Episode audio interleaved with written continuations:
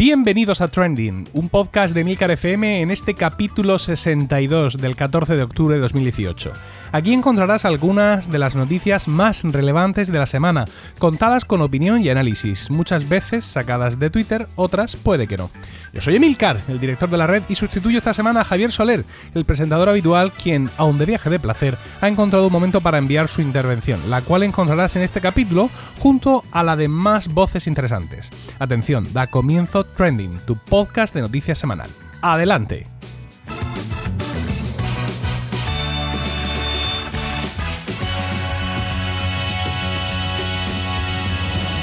Y ya que estamos, vamos a empezar por Javier. El Día Mundial de la Salud Mental se conmemora todos los años el 10 de octubre con una campaña que busca concentrar la atención mundial en la identificación, tratamiento y prevención de algún trastorno emocional o de conducta destacado para cada año. Este año el lema ha sido Los jóvenes y la salud mental en un mundo en transformación. Pero no os entretengo más y os dejo con la intervención del jefe. Adelante, Javier.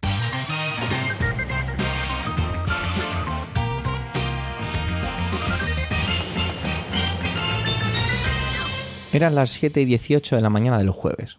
Porque sí, queridos oyentes, esto se grabó el jueves 11 de octubre. Normalmente siempre o casi siempre estoy escuchando podcast, eh, ya sea en el coche, en el trabajo, en casa, aunque a veces, bueno, pues me da por escuchar música, pero rara vez la vez en la que me da por escuchar música en el coche para ir a trabajar. Pero esta vez, sin embargo, lo hice. Moví el pulgar de manera casi random por la pantalla del iPhone dentro de la aplicación Spotify y le di al play mientras la receta de movimientos, acciones y ruidos se sucedían en el coche. Mochila, llaves, abrir el cepo, arrancar, iniciar una salida silenciosa, bajar unos 20 centímetros la ventanilla derecha y empezó a sonar Times Are Changing de Bob Dylan. Me sonreí a mí mismo mientras pensaba que cuán acertado podía ser el título de la canción. Los tiempos cambian, o los tiempos están cambiando, mejor dicho. Esta semana, a título personal dentro de lo profesional, han pasado cosas que me han tocado y que aún no sé muy bien cómo me van a dejar. Pues eso, los tiempos están cambiando. También me resultaba imposible no ver en mi memoria los créditos iniciales de la película The Watchmen, ya que es una canción usada para el score de la película. Al llegar, había programado por dedicar una serie de minutos a buscar un tema para trending, ya que, como sabéis, no presento esta semana el podcast porque estoy fuera de viaje. Y eso fue lo que hice. El jueves por la mañana Twitter, la verdad es que podías encontrar básicamente dos temas. O bien Operación Triunfo, o bien desastres meteorológicos varios por todo el globo. Habría que bucear más, ya que ambos trendings pues no me apetecían demasiado. Por otro lado estaba el vídeo viral en Twitter de una chica cantando una canción sobre los miedos, situaciones, contextos que viven las mujeres. Bueno, tampoco me animaba mucho a ello. Casi cuando se acababa el tiempo que podía destinar a la búsqueda durante la mañana, me topé con un tuit. La verdad es que no recuerdo el tuit, pero el hashtag era Día Mundial de la Salud Mental.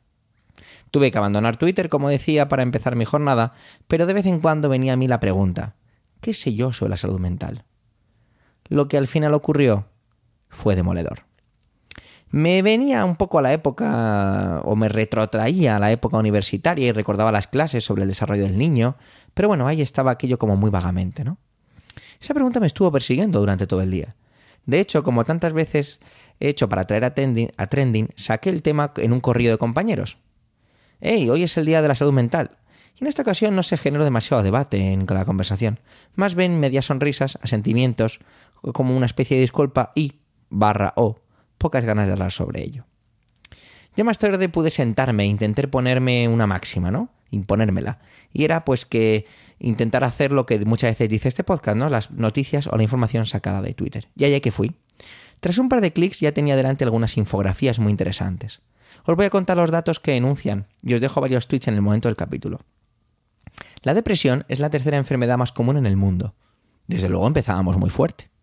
El 50% de las enfermedades mentales se producen antes de los 14 años. ¡Wow! El suicidio es la causa de 800.000 muertes al año y es la segunda en personas de 14 a 29 años. De repente, como una auténtica bofetada, mi cuerpo reaccionó. Es como si mi cuerpo, mi mente, mi yo, hubiera casi querido olvidar lo que había pasado hacía años. Mi primo Daniel se quitó la vida con 23 años. Era un enfermo mental y apenas sé nada de lo que pasó. Yo tenía 24 años cuando aquello ocurrió. Hacía años que no veía a mi primo. Fuimos muy, muy, muy buenos amigos cuando éramos pequeños. Muchos años al llegar al verano mis padres me mandaban a Málaga, donde él vivía, y nos pasábamos los veranos juntos, haciendo el qué? Pues cosas de niños, jugar. Daniel era, y cuesta decir era, era un niño listo, sensible y muy divertido. Tenía un grandísimo sentido del humor. Era el hijo pequeño de una familia de tres hermanos y un matrimonio roto de muy malas maneras. Nos pasábamos el verano haciendo pues eso, lo que decía hace un momento, jugar. Y ahora que empiezo a recordar más, creo que me estrené en el mundo del podcasting con él. Ya que cogíamos una grabadora que tenía mi abuelo de cassettes, esas grabadoras rectangulares que tenían un. que la gran mayoría de la grabadora era un altavoz, no sé si, si entendéis a lo que me refiero. Y se le podía enchufar unos micrófonos que creo que era a través de MIDI, y ahí hacíamos una especie de programa de radio. Cadena Eructo se llamaba el programa. Bueno, sí, es verdad, éramos muy maduros y os podéis imaginar cómo eran los efectos de las cortinillas de las diferentes secciones del programa. Me acuerdo que cogíamos, grabábamos canciones de la radio, incluso hacíamos entrevistas a mis abuelos. Quizá fue mi, inicio en el podcasting. Otros veranos nos los pasábamos en la playa de Alicante. Él se venía y recuerdo que de un año para otro de repente le vi totalmente diferente. No puedo hablar de ningún diagnóstico, era un niño. Yo era también un niño. Pero sí estaba diferente. Ya no sonreía tanto. Ya no tenía tanto humor. Como podéis imaginar, la importancia que le da a un niño de 12 años o de 13 años, pues aquello era ninguna. Pasaron varios años sin vernos y ya teníamos creo que unos 16 o 17 años cuando nos reencontramos. Recuerdo que al principio casi nos tratábamos como extraños y el hecho de hablar de videojuegos nos hizo romper la barrera que en ese momento nos había pues aparecido entre los dos. Pronto ya recordábamos nuestras dinámicas y éramos otra vez buenos amigos. Recuerdo perfectamente estar jugando a Tomb Raider 2 en el ordenador él tumbado a mi lado en el suelo y decirme, Javi, estoy enfermo. Actué de la peor manera posible, y es que lo ignoré. Ignoré a mi primo. Ignoré aquella llamada de atención. Y aquellos días juntos se acabaron y al despedirnos me regaló el juego, que aún conservo. De hecho, ahora mismo, cuando estaba terminando de escribir el guion, lo busqué, lo saqué de una caja que tengo de recuerdos y lo he puesto encima de la mesa. No volví a verle jamás con vida. Como dije al principio, con 26 años decidió quitarse la vida. Iba caminando por el colegio llevando a mis niños en la fila del autobús cuando mi móvil sonaba. Era una compañera. Decidí cogerlo. Antes había llamado a mi madre, pero no lo, cogí. Parecía raro que mi madre me llamara sabiendo que estaba trabajando. Mi compañera me dijo que llamara inmediatamente a mi madre. Y otra vino a llevarse a la fila de los niños. Mi madre me dijo que mi primo Daniel había muerto. Le pregunté cómo. Se ha suicidado, fue la respuesta. Llegué a casa. Subí a la guardilla. Cogí el videojuego que ahora vuelvo a sostener en mi mano y lloré. En el entierro alguien dijo, pero si solo tenía depresión. Y mi padre creo que contestó algo así como, algo más que suficiente para un niño. No soy una persona que suele dar consejos, pero os pido en este pequeño rincón que me da el mundo, por favor, no hagáis aquello que hice yo. No ignoréis una llamada de atención. En España el panorama político ha cambiado mucho en muy poco tiempo y eso da, afortunadamente, para que algunas noticias parezcan repetirse. El pasado 8 de julio participé en Trending para explicar el nuevo permiso de paternidad de 5 semanas que se ponía en vigor con la aprobación de los presupuestos generales del Estado para 2018 y que, por cierto, todavía estoy disfrutando en su versión a jornada partida. Y hoy, de nuevo, tenemos el tema. Tenemos a José Antonio para hablarnos de las novedades al respecto que incluye la propuesta de presupuestos para 2019 acordada por el PSOE y Podemos. Adelante, José Antonio.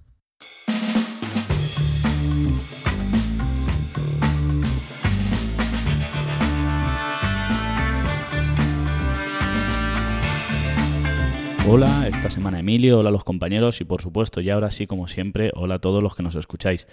Esta semana quería hablaros sobre conciliación familiar y es que dentro del acuerdo para los presupuestos, además de la subida del salario mínimo interprofesional a 900 euros, se ha acordado un nuevo permiso de paternidad que ahora ascendería a cinco semanas. Aunque como veremos, la implantación de la conciliación o digamos eh, buscar la conciliación es algo más complicado que simplemente este nuevo permiso. Más allá de esto, ¿qué implica este nuevo permiso? Bueno, este nuevo permiso por paternidad permitirá que el padre disponga de cinco semanas por nacimiento de hijo, ampliando en una semana el anterior permiso de cuatro. Este permiso se considera una suspensión de la relación laboral, por lo que no tienes la obligación de responder ningún mail, ni estar conectado de ninguna forma o de hacer cualquier pequeño encargo. No es que no tengan la obligación, es que en el caso de que hubiese una inspección de trabajo sería una falta sancionable. veremos con, más adelante cómo esto es uno de los problemas para, que, tiene esta ley a la hora de entender la conciliación. ¿Y por qué? Pues porque durante el permiso de paternidad en realidad no se cobra salario, sino que se cobra una prestación de la seguridad social.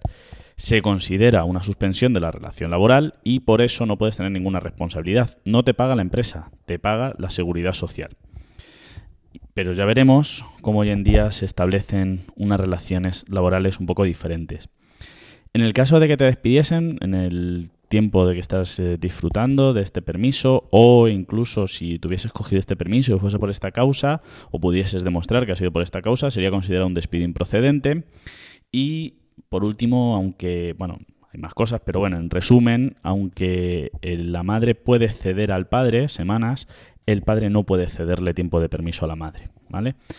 Y diréis, ¿por qué? Esto es injusto, esto no puede ser, y demás. Bien, normalmente, y vamos a verlo después, todo el tema de la conciliación, el tema de los cuidados es un tema muy feminizado y de alguna forma se da por supuesto que, la madre tiene que, tiene que eh, participar de ello. Ya veremos luego, vamos a ver esto cómo se hace.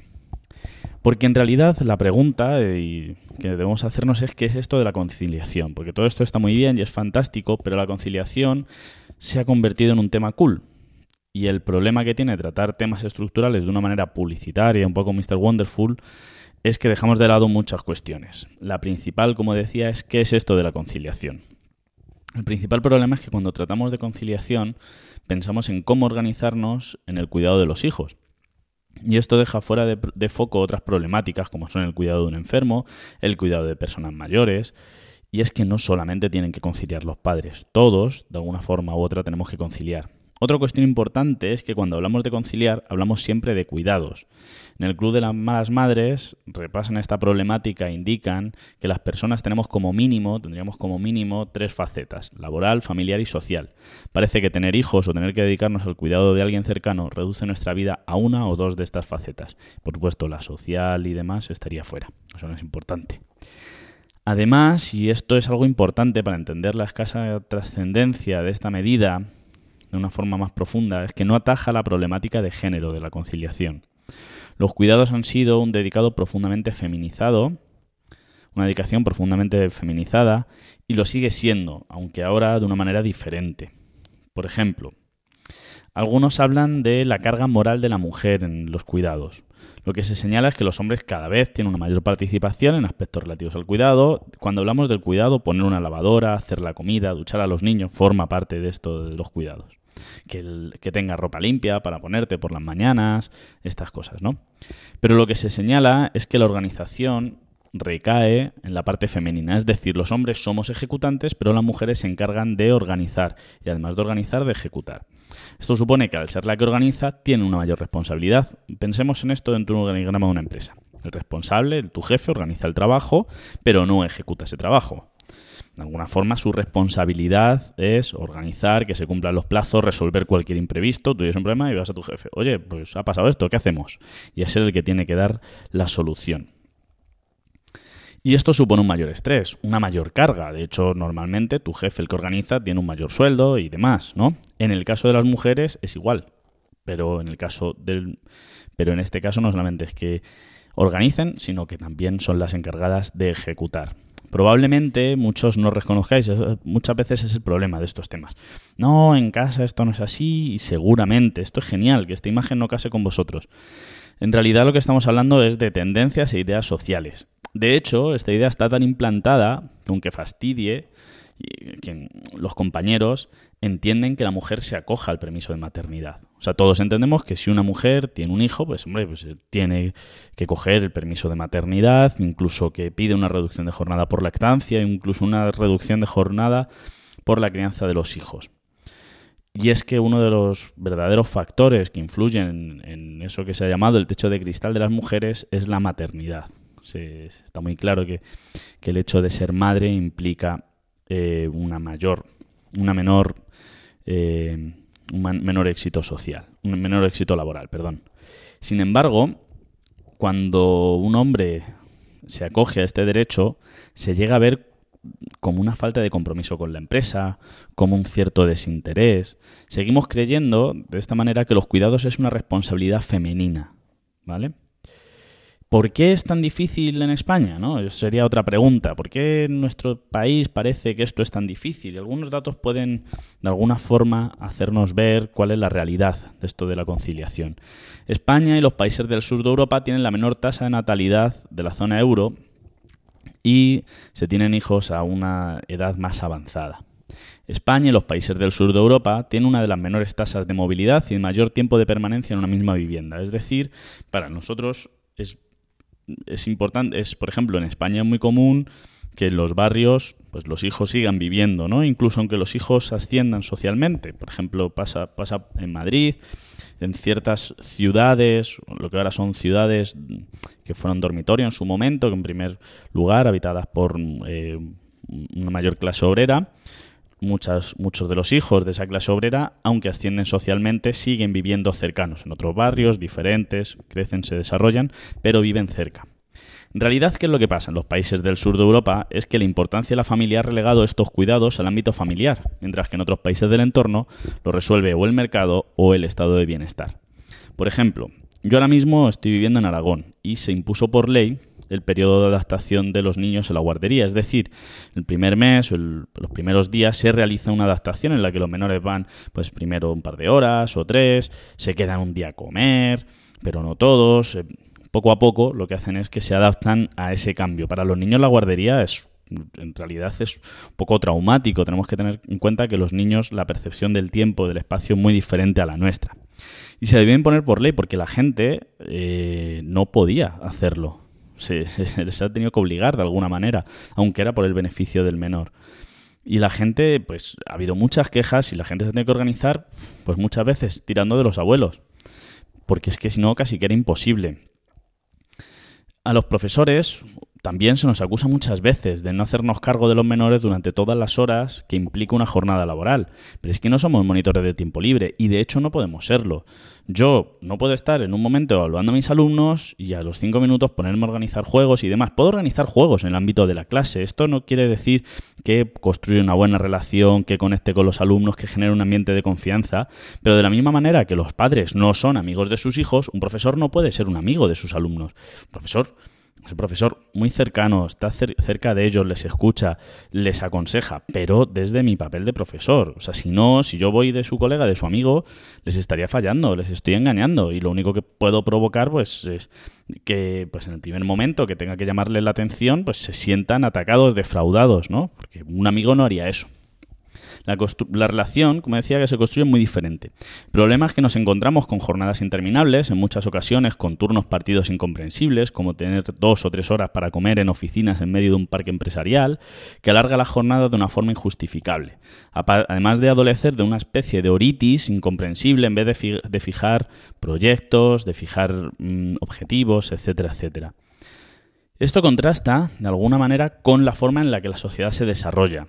En esta última semana releía Comunicación y Poder, un libro de Manuel Castells. Manuel Castells es uno de los investigadores sociales más importantes ahora mismo, es español, pero ha desarrollado su carrera en Estados Unidos, y rescataba una idea que me llamó la atención. Eh, lo, que lo que dice es que los trabajadores se, se enfrentan no solamente a la explotación, sino a la insignificancia.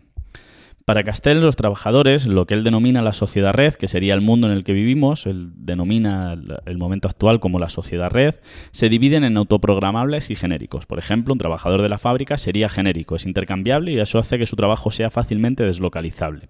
Sin embargo, el, trabajo, el trabajador autoprogramable es aquel que es capaz de organizar su propia jornada, aquel que es capaz de imponerse objetivos y que por lo tanto es mucho menos sustituible. En un momento en el que todos intentamos ser ese trabajador autoprogramable, porque de alguna forma asegura nuestro puesto de trabajo, este nuevo permiso por, paternidad parece más hecho para ese trabajador genérico. Esto hace que sea de alguna forma inservible. El primero no, deja, no puede dejar ver que es sustituible y el segundo, mucho más sensible a la explotación, va a, ser, va a tener miedo ¿no? de acogerse a esta, a esta idea. Y es que la conciliación, como decía al principio, es un problema estructural y está atravesado por muchas facetas. Y la lucha por la conciliación implica de alguna forma una lucha por una nueva idea social, de algún, modo. Muchas gracias a todos. Que una obra de un artista callejero como Banksy acabe en una sala de subastas de arte como Sotheby's podría definirse como la quinta esencia del capitalismo. pero lo que sucedió a continuación te sorprenderá. Adelante, Manuel.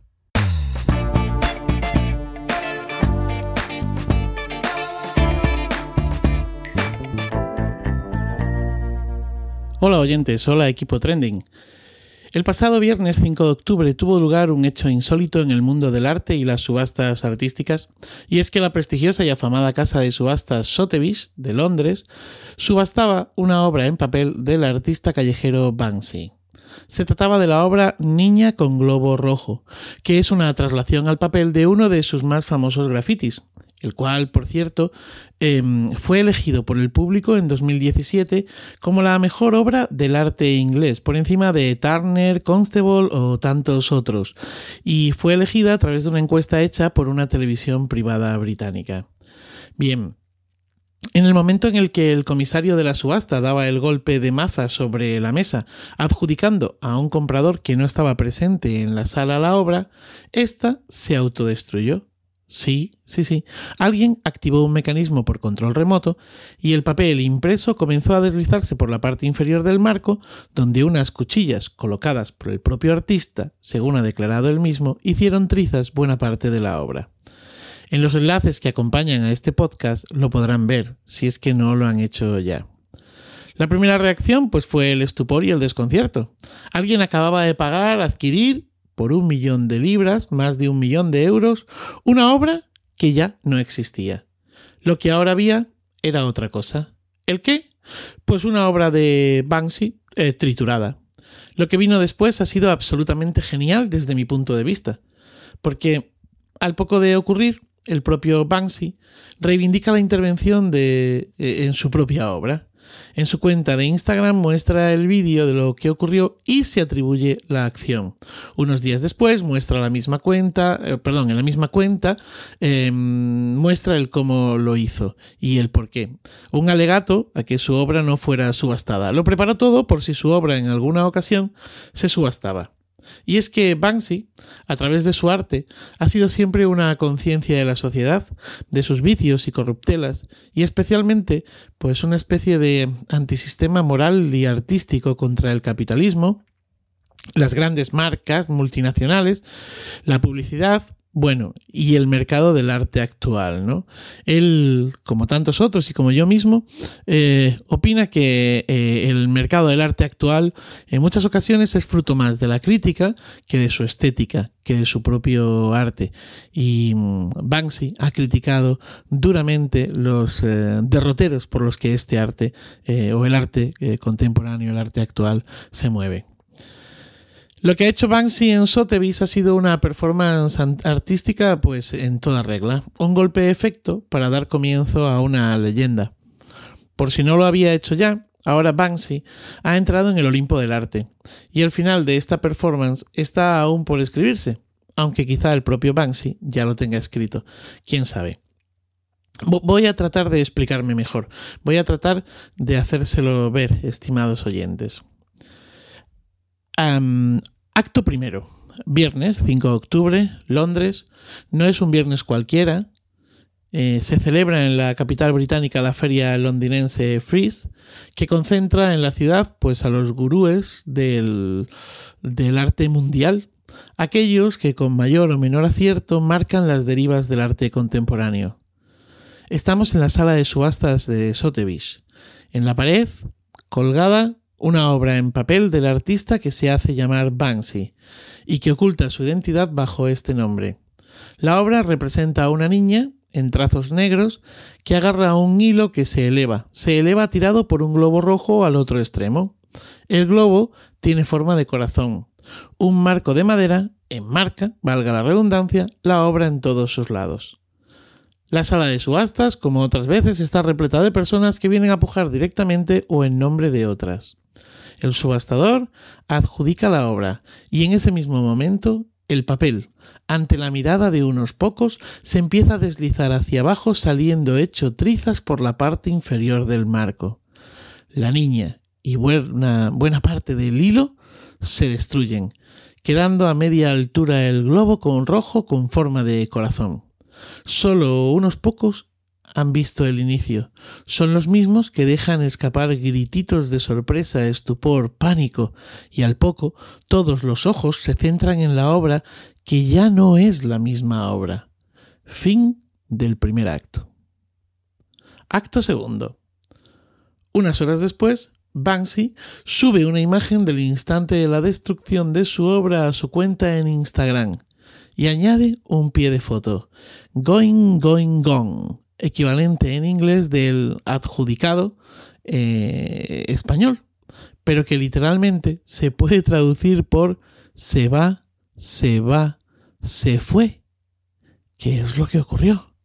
Como en una comedia del siglo de oro, el artista hace doblete aquí, interpretando por un lado al subastador y por otro al creador, a sí mismo, creando y destruyendo a la vez. Fin del acto segundo. Acto tercero. A última hora del sábado, el artista colgó un vídeo en su cuenta de Instagram donde explicaba el procedimiento seguido.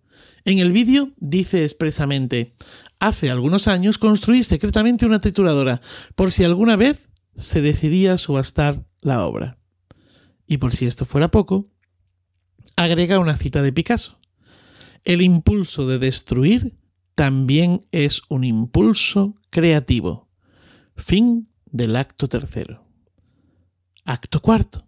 Unos días después, el artista rebautiza la obra como Love is in the bin. El amor está en la papelera. Y es entonces cuando Alex Brandick director de arte contemporáneo de Sotheby's Europa, entra en escena y confirma la venta del recién titulado El amor está en la papelera, añadiendo además que se trata del primer trabajo artístico de la historia que se creó en vivo durante una subasta. Dice, Banksy no destruyó una obra de arte en la subasta, creó una nueva. Fin del acto cuarto. Acto quinto. Este fin de semana, la obra ha estado expuesta en Londres, en la propia Sotheby's, y a la expectación que ha generado la misma se une que, según una página especializada en tasación de obras de arte, ésta habría duplicado su valor. La persona que la compró entra en escena. Se trata de una mujer coleccionista de arte y cuya identidad, como la del propio Banksy, sigue oculta. Esta mujer afirma, cuando el martillo bajó la semana pasada y la obra se destruyó, entré en shock. Pero después empecé a darme cuenta de que me había hecho con un pedazo de historia del arte. Acto sexto. No les puedo decir mucho más. Es que no está escrito. Solo Banksy puede saber de él. A modo de epílogo final, diré que son muchas las dudas que ha generado esta acción artística. En primer lugar, la implicación del propio artista en la destrucción de su obra. ¿Quién activó la trituradora? Algunos de los presentes comentan eh, que los guardias de seguridad expulsaron de la sala a un hombre de aspecto parecido a Robert, eh, Robin eh, Gunningham. Este señor, este artista de Bristol, que es grafitero, se hace llamar Nanja, 3D es el nombre que recibe también dentro de la agrupación musical Massive Attack, fue identificado por la prensa británica como Banksy en 2008, aunque él siempre lo ha negado sus relaciones públicas, las relaciones públicas de Banksy, Joanna Brooks, al ser preguntada por, por, esta cuestión, se negó a confirmar si Banksy estaba presente en la subasta o si fue otra persona quien puso en marcha la trituradora. En segundo lugar, Cabe preguntarnos por el papel que jugó la propia casa de subastas, y es que esta obra no estaba incluida en la lista de precios difundida por Sotheby's de la sesión del viernes 5 de octubre, algo que es nada o poco eh, habitual. Además, la obra de Banksy, fue eh, o salió a la venta eh, al final de la subasta, es decir, cerró la subasta, lo que eh, aumentaba su efecto dramático y permitía a la casa, a Sotheby's, haber hecho caja anteriormente. Pues está claro que tras un incidente como este, la conmoción sería tal que la casa tendría que cerrar la actividad del día. Lo dicho, Creo que si Banksy no había entrado ya en la historia del arte, con este acto sí que lo ha hecho. Hay un antes y un después de esto. Y para aquellos que se estén preguntando qué valor tiene eh, pues una obra triturada o, por qué comprar una obra eh, triturada, yo creo que eh, la respuesta está en la afirmación que, dice la, la, persona que compró, ¿no?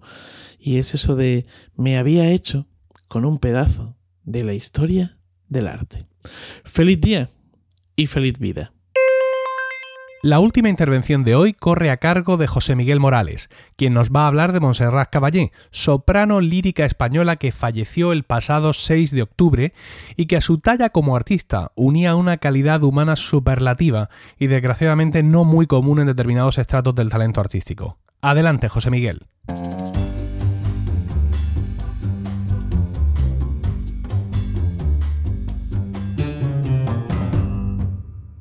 Hola a todos. Las últimas semanas han resultado terribles para los amantes de la música vocal en casi todas sus vertientes. A las muertes de Aretha Franklin y de Charles Aznavour se unía esta semana pasada la de la gran diva catalana Montserrat Caballé. Como amante de la música antigua, para mí Vivaldi ya era un hippie peligroso. No puedo decir que me considerara un fervoroso seguidor de su carrera, pero aún así reconozco que sus logros operísticos merecen todo nuestro respeto. Y después de leer el hilo que publicó Paseante Invisible, arroba paseante44, hace unos días, no he tenido más remedio que hacerle este humilde homenaje. En nuestra cuenta de Twitter, arroba trendingpod, publicaremos un momento en el que podréis encontrar este hilo que os recomiendo encarecidamente ya que está trufadito con algunas de las mejores intervenciones de nuestra protagonista. Y si no sale el momento, buscad arroba paseante44 que merece mucho la pena. El caso es que allá por 1965, la mezzosoprano americana Marilyn Horn tenía previsto interpretar la Lucrezia Borgia de Donizetti en el Carnegie Hall de Nueva York. Pero es de aquí que doña Marilyn estaba embarazadísima de su hija Ángela y se pusieron a buscar una sustituta. Dicen mis amigos cantantes que cuando tienes que buscar a alguien que te sustituya, tienes que buscar a alguien que sea bueno, pero para no quedar mal, pero nunca que sea mejor que tú. No vaya a ser que no te vuelvan a llamar. No sé si fue esa la estrategia que usó la Horn en el 65, pero lo que sí sé es que el debut de una desconocida caballa en Nueva York causó un verdadero delirio. Tanto es así que según nuestro paseante, el New York Times titulaba al día siguiente Calas más Tebaldi igual a caballé. En términos operísticos no se podía ser más elogioso. Esta misma referencia la he visto en varios medios, uno se imagina el titular a cuatro columnas en la portada del periódico, desplazando el último rifirrafe de la Guerra Fría. Pero la verdad es que el único artículo a este respecto que he podido encontrar en, el New York Times del 21 de abril de 1965, que es el día siguiente al debut de Doña Montserrat, se titulaba Ópera, A New Soprano, y estaba en la página 52 del citado periódico. En el trocico que te dejan leer los del New York Times sin tener que suscribirte, que no está la vida para semejantes dispendios, no dice nada de la Calas ni de la Tebaldi, pero digo yo que algo mencionará un poco más abajo. En cualquier caso, titular, lo que se dice titular, no titulaba eso. Aunque ese debut en el Carnegie Hall le supuso el salto al reconocimiento mundial, Miss Caballé, como la llamaban los americanos, pese a estar casada desde hace muchos años, llevaba currando como una salvaje desde el año 54 especializándose en Donizetti, Bellini y Rossini, pero sin descuidar el resto del repertorio de toda diva que se precie. De lo de Freddie Mercury y el Barcelona no voy a hablar, que ya se lo sabe todo el mundo. Y pese a que no es habitual en los obituarios hablar de las sombras de los homenajeados, yo sí me veo la obligación de recordar cómo en el año 2015 la señora Caballé fue condenada a seis meses de prisión, por supuesto no ingresó al ser menos de dos años y con la edad que tenía, ya una multa de 250.000 euros por haber simulado tener el domicilio en Andorra para ahorrarse medio millón cejo en la declaración de la renta del año 2010. Dinero que, por cierto, por supuesto, también devolvió como no podía ser de otra manera. No seré yo el que acabe esta intervención con semejante sabor de boca. Monserrat Caballé ha sido sin duda la gran soprano española del siglo XX y más allá de sus excepcionales dotes vocales, todos los que la conocieron afirman que también era excepcional como persona. Desde luego, siempre que tenía oportunidad, demostraba que no le importaba lo más mínimo reírse de sí misma. Y qué mayor demostración de la valía de una persona que esa. Y hasta aquí mi intervención de esta semana. No dejéis de ver alguno de los vídeos del hilo, del hilo de paseante invisible porque merecen mucho la pena, de verdad. Muchas gracias por haber llegado hasta aquí y hasta pronto hemos llegado al final de este sexagésimo segundo capítulo de Trending. Gracias por el tiempo que habéis dedicado a escucharnos. Tenéis los medios de contacto y toda la información y enlaces de este episodio en emilcar.fm barra trending, donde también podréis conocer los demás podcasts de la red. En emilcar.fm, además, en la cabecera de la web, os podéis registrar y no perderos nada de nada. ¿Os gusta Trending? Recomendadnos, debatid nuestras intervenciones, completadlas con comentarios y si tras todo lo nos dejáis un comentario en iTunes, eso ya sería increíble. Un saludo y hasta la semana que viene.